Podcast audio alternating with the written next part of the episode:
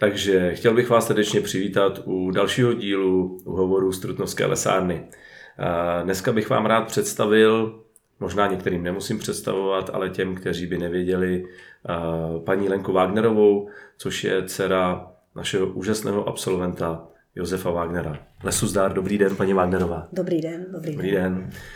Máme tu velkou čest, děkujeme paní Wagnerové, že nás pozvala k ní domů, protože chceme samozřejmě navozovat tu atmosféru, o čem si budeme vyprávět. A dnes si budeme hlavně vyprávět o panu Josefu Wagnerovi, o zakladatelů Safari ve Dvoře Králové, o absolventu České lesnické akademie, samozřejmě, samozřejmě dříve lesnické školy v Trutnově, úžasném člověku, přírodověci a jednomu z nejúžasnějších lidí v naší republice, aspoň to je můj, to je můj dojem.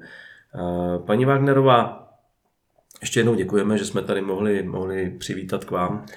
A my jsme vás pozvali, vy jste u nás byli ve škole, promítli jste nám film o tatínkovi a o safari vlastně a o tom, co, dělal, co udělal pro zoologickou ve Dvoře Králové.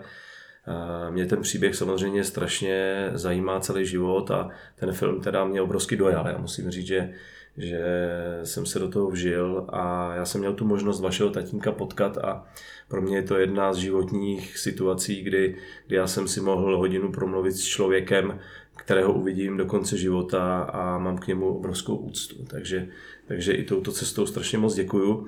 A mm, chtěl jsem se zeptat, váš tatínek, vy jako rodina obecně a lesnická škola v Trutnově.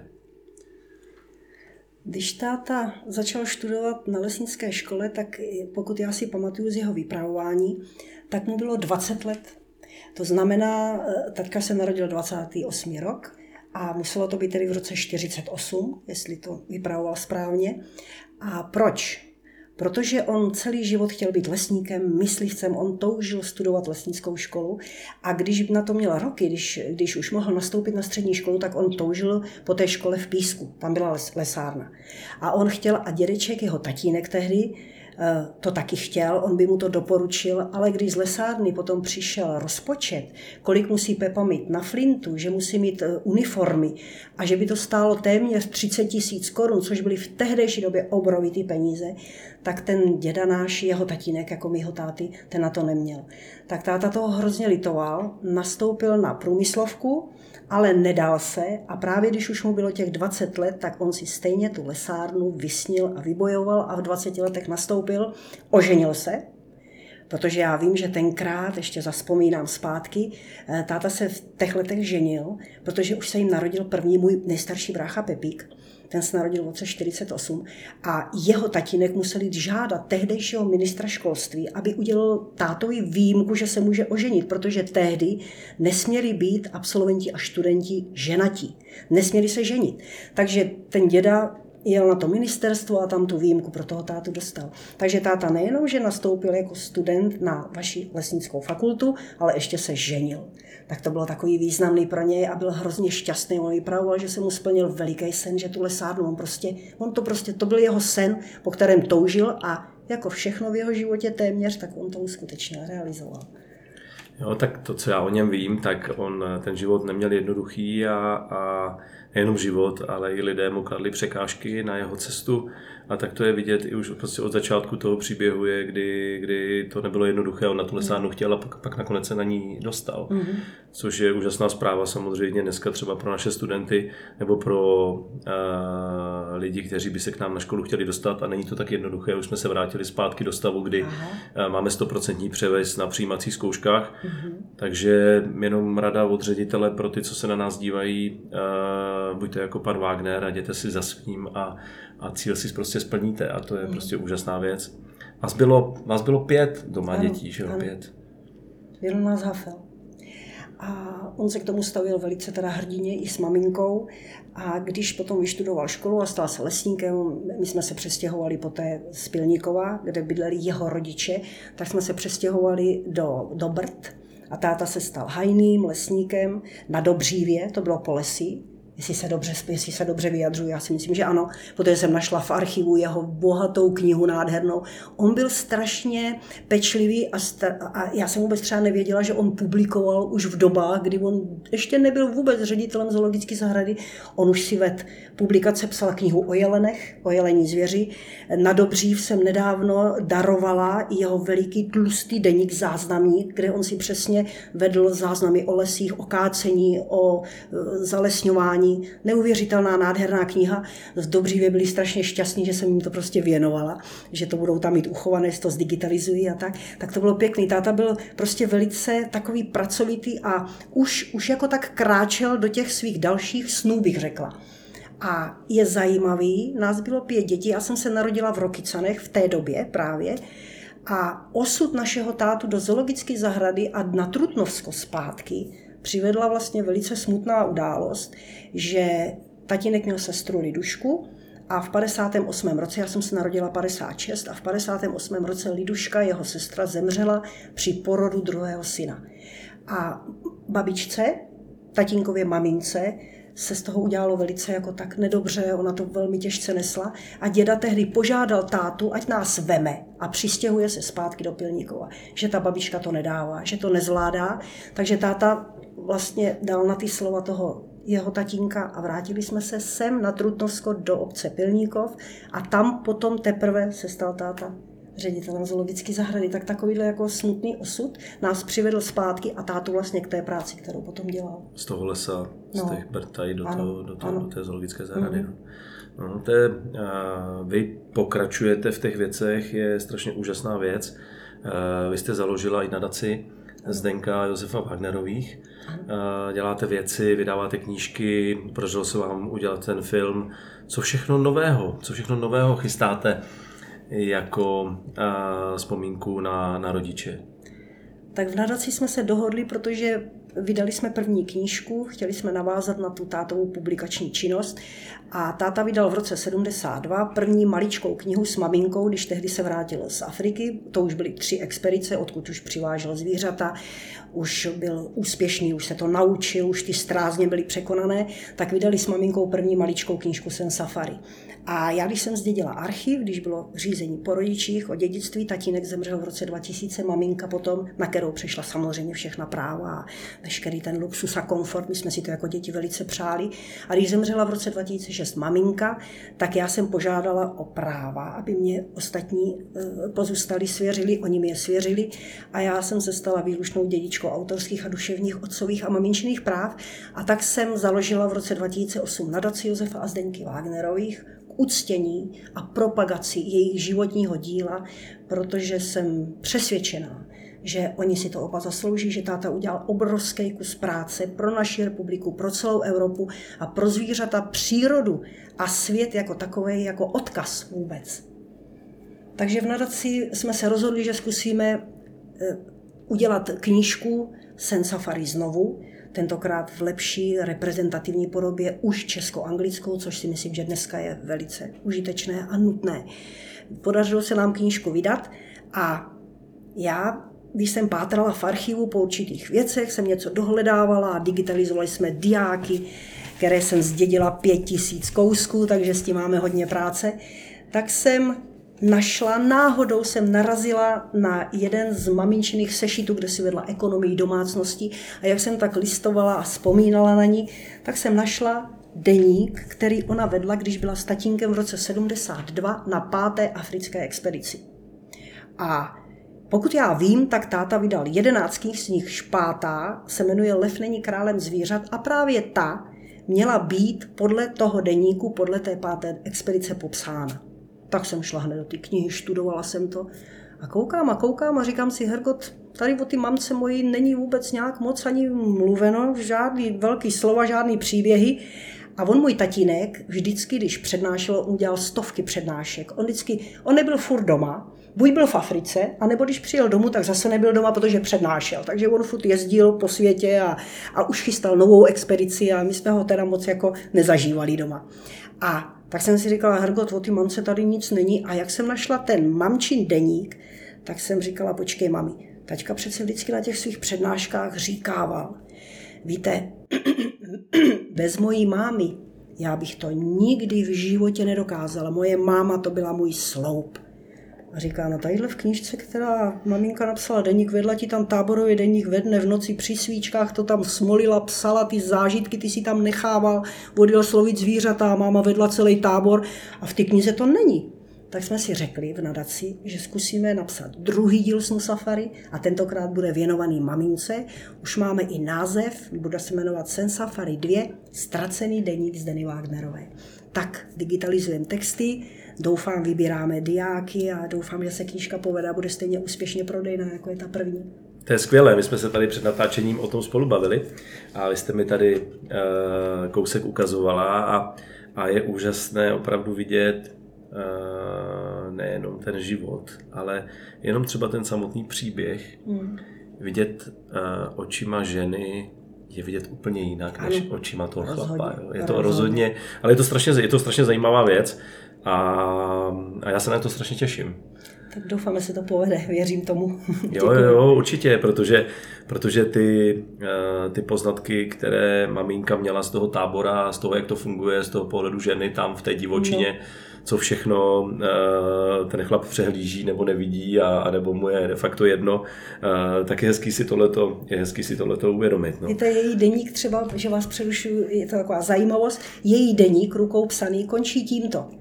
Ležím pod baobabem, vedle mě řve skupina lvů. Vycházejí ze mě ledvinový kameny. Já mám takový bolesti, že si snad myslím, že by bylo dobře, kdyby si mě ty lvy vzali. Takovéto příhody maminka zažívala mezi tím, co tatínek byl v Jižní Africe zrovna a e, dával tam dohromady letadlo pro zvířata, která zakoupil a zobchodoval v Jižní Africe.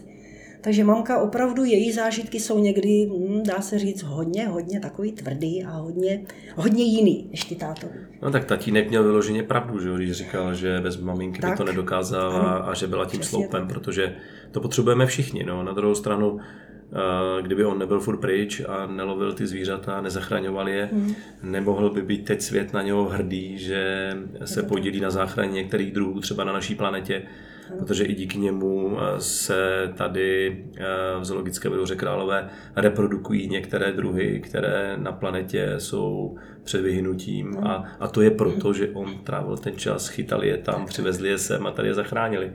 Jste říkala, že udělal moc pro Českou republiku Eh, pro Evropu. On udělal strašně moc pro tuhle planetu, strašně moc. Já jsem o tom strašně přesvědčen, protože že to jsou přesně věci, které on třeba tenkrát nedohlídl, že to tak bude pokračovat, že člověk bude nějakým způsobem v vozovkách tak ničit tu krajinu kolem sebe. Hmm.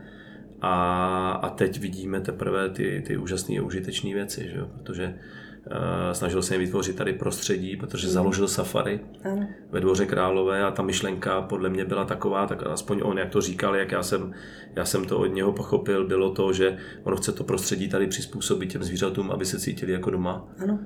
A, a tím pádem, když se cítí jako doma, můžou se reprodukovat, jsou zdraví a žije se jim hezky a, a to je ta myšlenka toho celého, toho celého příběhu úžasná. No. Tatínek byl vizionář. On už tehdy Eh, já si pamatuju, že když se vrátil potom naposledy z Afriky, poslední expedice byla v roce 76, Potom to všechno skončilo, protože se stala ta věc s těmi žirafami nepříjemná, takže potom veterina, veterináři už zakázali dovoz, eh, dovoz sudokopitníků do republiky i do Evropy z Afriky. Dneska už se o tom nedá vůbec mluvit, protože dneska je veškerý vývoz zakázán, dneska už nevyvezete nic, dokonce už CITESové zákony a tak dále mluví o tom, že se nesmí obchodovat ani se zbytky hmm. a tak dále. To všichni víme, jak to dneska je obtížné. Tehdy už táta předpovídal, že Afrika bude jednou o ta zvířata ochuzená.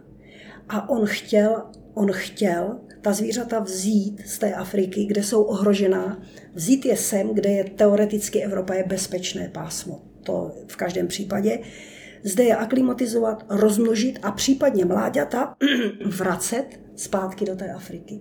To je úžasné. A to se dneska děje. Hmm. Vlastně přesně, ten, přesně tak. No. Ty tak ono ta, vize se splnily. Ono, ten, kdo to nezná, samozřejmě, tak ta, ona ta Afrika není tak, jak si ji představujeme, tak jak si obecně představuje Evropan Afriku. Ona většina zvířat dneska v Africe žije na farmách, že jo? Jsou to oplocené farmy, oplocené obory v uvozovkách, když to převedu na náš evropský ano, slang, přesně. tak a v tom tam se cíleně ta zvěř chová. Mm-hmm. Uh, těch volných prostor uh, s těmi volně žijícími druhy i v té Africe výrazně ubývá mm.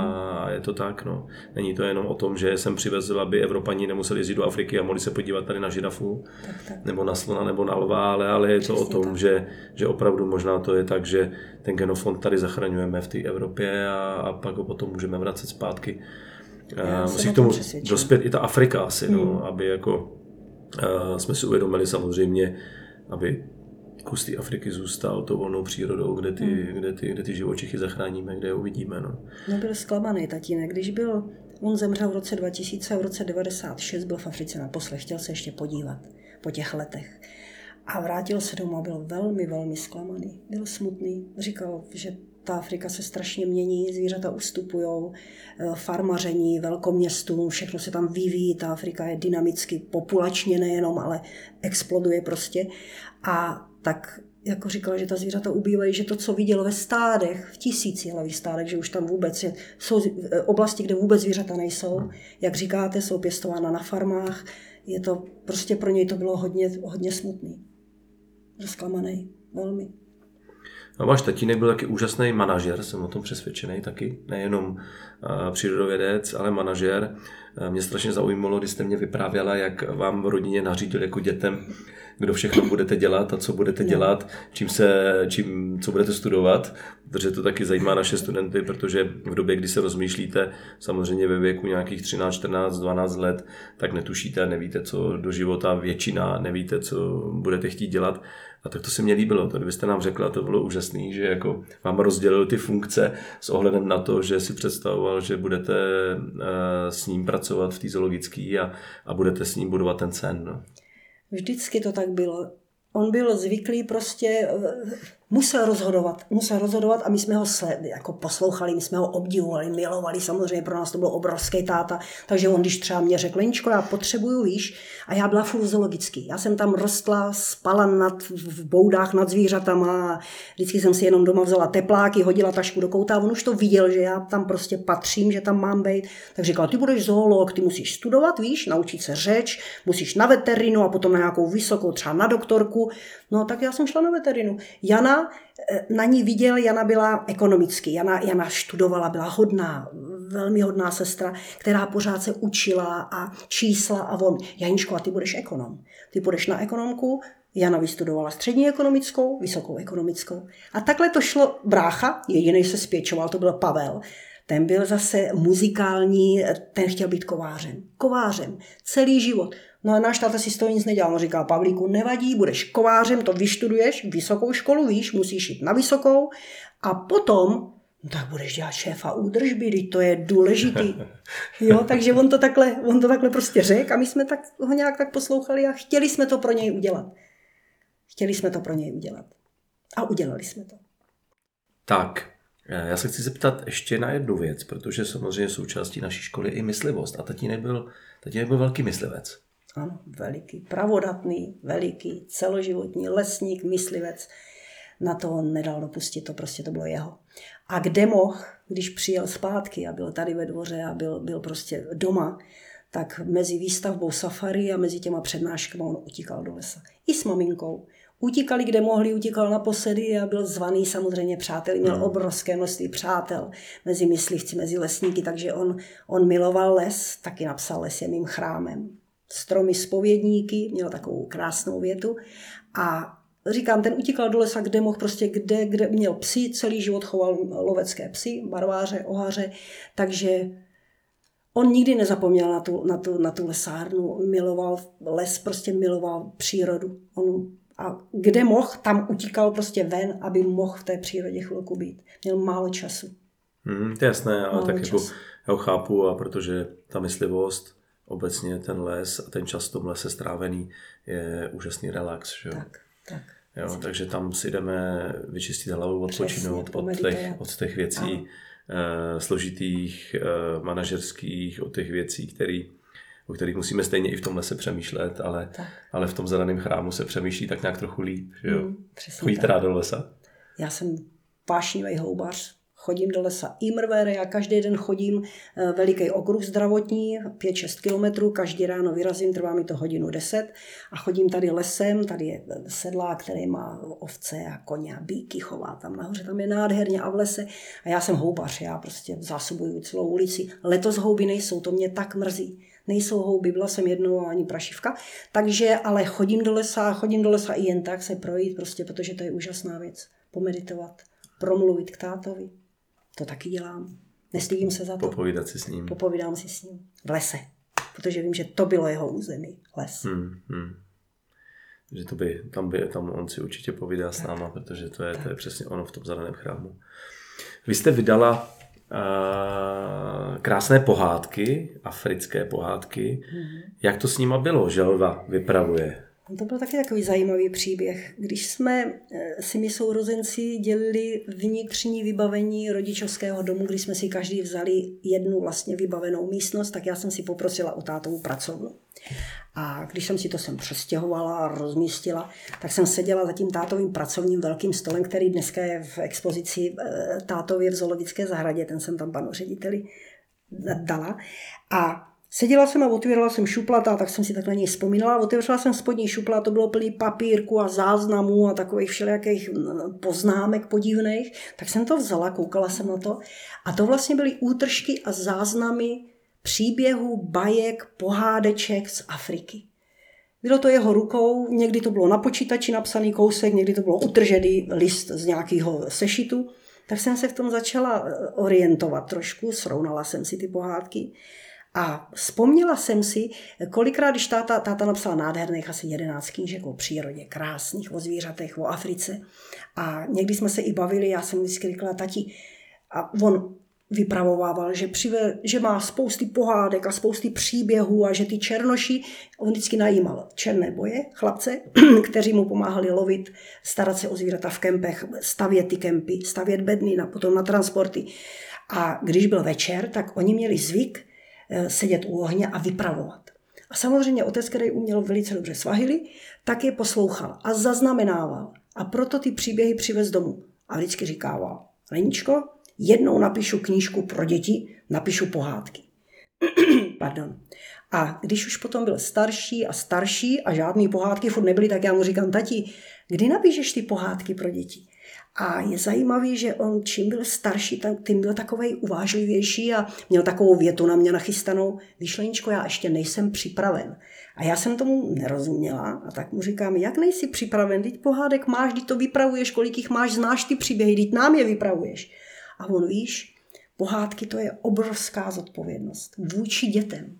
Ty musí být pravdivý, musí být dobře končit, aby děti měly naději, tu jim nesmíš brát. Zlo musí být potrestáno, takže musí být boj dobra a zla, víš, a to je taková odpovědnost. No já prostě ještě nejsem připraven.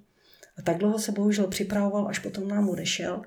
A já, když jsem to našla v tom šupleti, tak říkám, Hergot, víš co, tati, tak já se pokusím tak jsem se pokusila a první díl pohádek, jmenuje se Želova vypravuje na světě, tak zatím se dětem líbí, no vydali jsme to v roce 2018, jsme knížku pokřtili, Knížka se krásně prodává, dětem se velice líbí, je ilustrovaná vynikající malířkou paní Jitkou Mašinovou.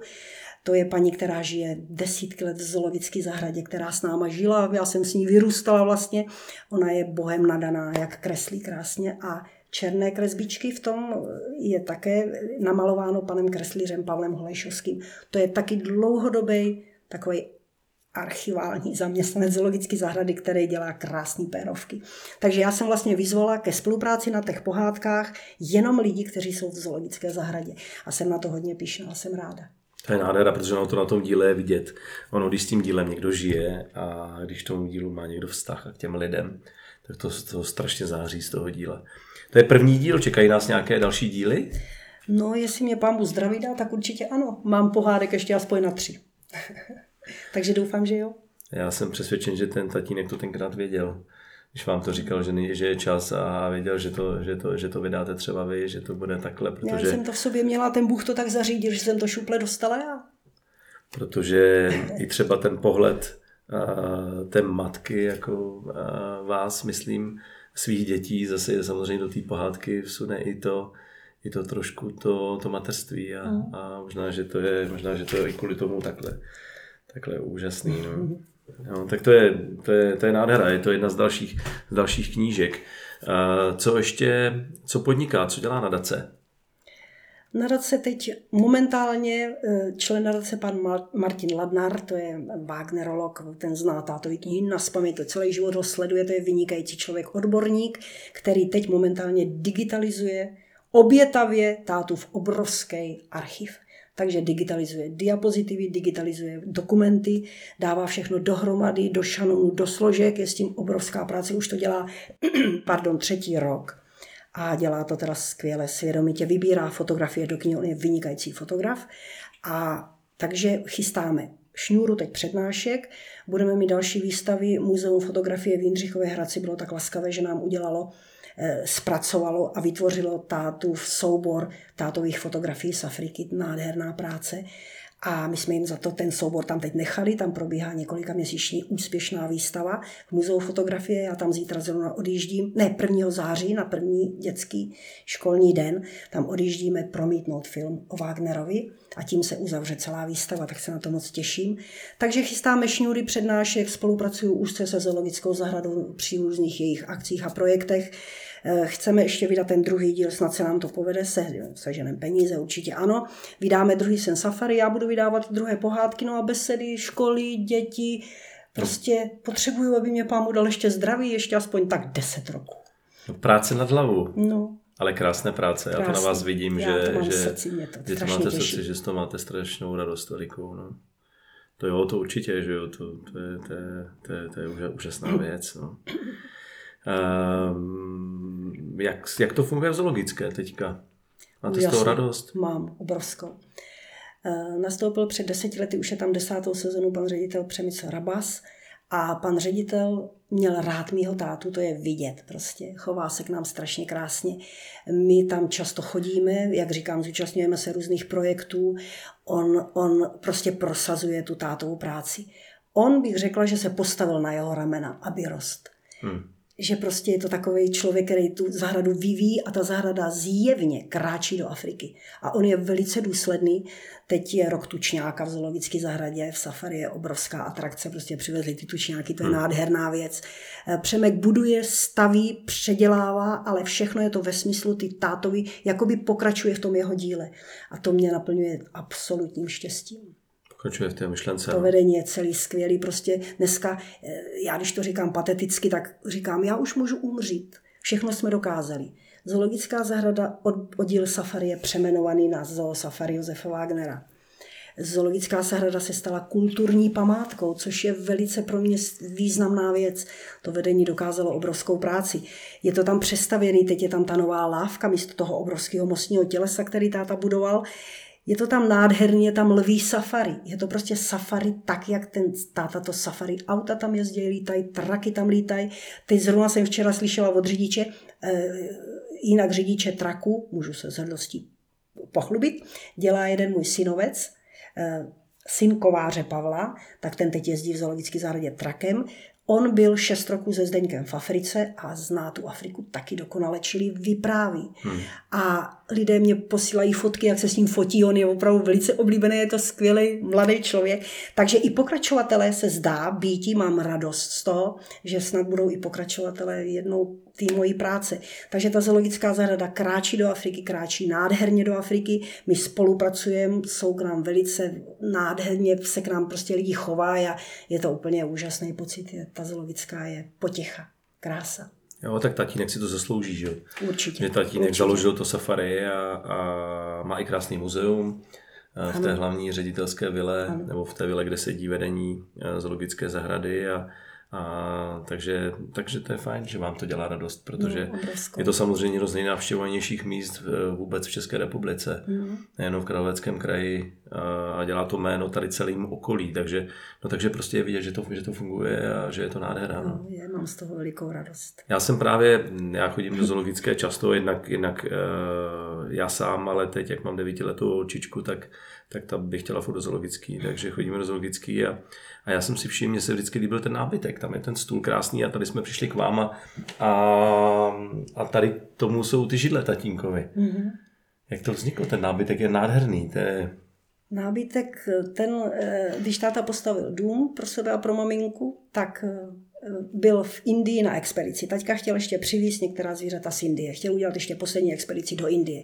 Dojednával tam, projížděl zoologické zahrady a mimo jiné jeho přítel Baču Patel, to byl bohatý Ind, který v Africe má zastoupení eh, kamer a, foto, a fotoaparátu, já to přesně nevím ty názvy, tak ho pozval do Indie do své rodiny, aby tam s ním táta jel, provázel ho po těch národních parcích, táta potom napsal tu nádhernou knihu Rážové indických džunglí a jednou ho Baču Patel vzal k jednomu členovi jeho rodiny do Kašmíru a ukázal mu manufakturu, kde se tenhle ten nábytek vyřezával zhotovoval. A tehdy ta manufaktura, to byly čtyři vlastně řezbáři, vyřezávali dílo pro nějakého američana, pro nějakého boháče. A náš táta, když to viděl ten nábytek, když viděl jak, jak to dílo, tak se úplně zbláznil, zamiloval a uprosil toho majitele té manufaktury, aby mu část toho nábytku prodal do jeho domu. A když ten nábytek přišel v deskách, tak ho tady mistři truhláři dali dohromady a táta si tím vlastně vybavil celý ten svůj dům a bylo to úžasný, nádherný a je to úžasný, nádherný i teď. A my po jejich smrti jsme si to rozdělili, každý jsme si vzali vlastně jednu místnost, protože co místnost to jiný motiv. Mm-hmm. Tady je dračí motiv, tam byly zvířecí motivy, tam byly kvítky v ložnicích a tak dále. Takže máme rozděleno a nedali bychom to nikdy nikomu, protože to je něco tak nádherného, že já se tím každý den těším. Jsem tak. šťastná a, a dala jsem panu řediteli Rabasi, Rabasovi při zřízení té trvalé expozice pro tátu, jsem mu zapůjčila některé věci, některý ten nábytek do, do tátový jakoby pracovny. Jo, tam, tam je vidět. Psacím strojem. Tam je vidět, přesně tak, tam je mhm. vidět ten pracovní stůl, ten je prostě nádherný. No, no a to je ono, přesně, přesně ten člověk miloval přírodu, byl to lesník, miloval tyhle věci, protože mm. uh, to dříví je, je úžasný materiál, obnovitelný a mm. my zase, my si dneska neuvědomíme úplně ještě tu hodnotu toho, toho dříví, ale to je, to je nádhera. Je to nezaměnitelné. Já třeba mám, tenhle ten barák mě postavil táta, nádherný, nádherný dům a udělal dubový okna a dubový všechno, dubový a to. A moje děti už, které stavějí, mají své domy a mají všechno v plastu. Říkají, mami, nech si dělat nový okna, ti tady táhne a tak. Já říkám, nikdy, vám tam netáhne. Vám se tam dělají plísně, protože ta plastová okna tak dokonale těsní. Dub, ten větrá, teď to máte úplně přirozený větrání. V životě tady já nebudu mít plísně mám pravdu, tak se dohadujem. Takže ta generace je někde úplně jinde, ale oni se k tomu vrátí, oni se k tomu vrátí, oni na to přijdou, že to tak má být, to že vám, dřevo je dřevo. To vám můžu potvrdit, protože uh, já jsem poměrně po revoluci začal jezdit do toho západního Německa na praxi, uh, a pak jsem tam se s nimi kamarádil, jezdil jsem tam a to přesně tam už oni si tím dávno prošli. Tam to hmm. bylo těsně uh, v tom začátku těch 90. letech, byl boom toho plastu. Mm. Dneska jsou tam všichni zpátky ve dřevě, mm. mají všechno dřevěný, pochopili, mm. že plastové okna jsou špatně, že to nedýchá, že je to plesnivý, tak. že to přesně nemá tu cirkulaci toho vzduchu, že to mikroklima, to prostředí v tom bytě je strašný. Takže, mm. takže tohle máte úplně 100% pravdu a já jsem si vždycky říkal, že si to trošku můžeme zkrátit oproti tomu vyspělejšímu světu, než jsme my, ale asi ne, my si musíme projít tu cestu stejně mm. a vyzkoušet si teda to plastový zase všechno a přijít na to, že, že dřevo je nejúžasnější nejúžasnější stavební obnovitelný materiál, který kolem nás může být. Je to no. tak, je to tak, máte pravdu. To je hezký, ale tak taky to je kvůli tomu, vy to víte proto, a já jsem o tom přesvědčen, o tom, že ten tatínek byl cestovatel, viděl v tom světě, jak to funguje, říkal jste, že byl vizionář, a to samozřejmě přenesl i na vás, že jo? protože a žili jste v tom prostředí a vidíte, vidíte ty věci dopředu taky. Hmm. Jo? A to je, to, je, to, je něco, to je něco úžasného. No, paní Wagnerová, já bych vám strašně rád poděkoval za náš aspoň, aspoň takhle krátký rozhovor, který jsme mohli udělat. Já jsem strašně rád, že jsme zaspomínali na tatínka a že byste si našla ten čas eh, tady s náma, tady s náma strávit a popovídat si o něm. A, a my jsme opravdu na tatínka hrdí, jako, nejenom jako škola, ale jako já, protože to byl opravdu úžasný člověk a ať se vám daří vaše dílo, Děkuji, Ať funguje nadace, Děkuji. ať se vám snadno schánějí peníze všem, kteří mohou přispět Děkuji. do nadace uh, Zdenky Josefa Wagnerových, tak, tak to tak uděláme a, a rozhodně i vaše knížky uh, použijeme ve škole a, a za všechno moc děkujeme přeju hodně zdraví. Děkuji moc. A ať vám neubývá vaše úžasná energie. Děkuji. Já děkuji i vám, je mi ctí, že jste přijeli.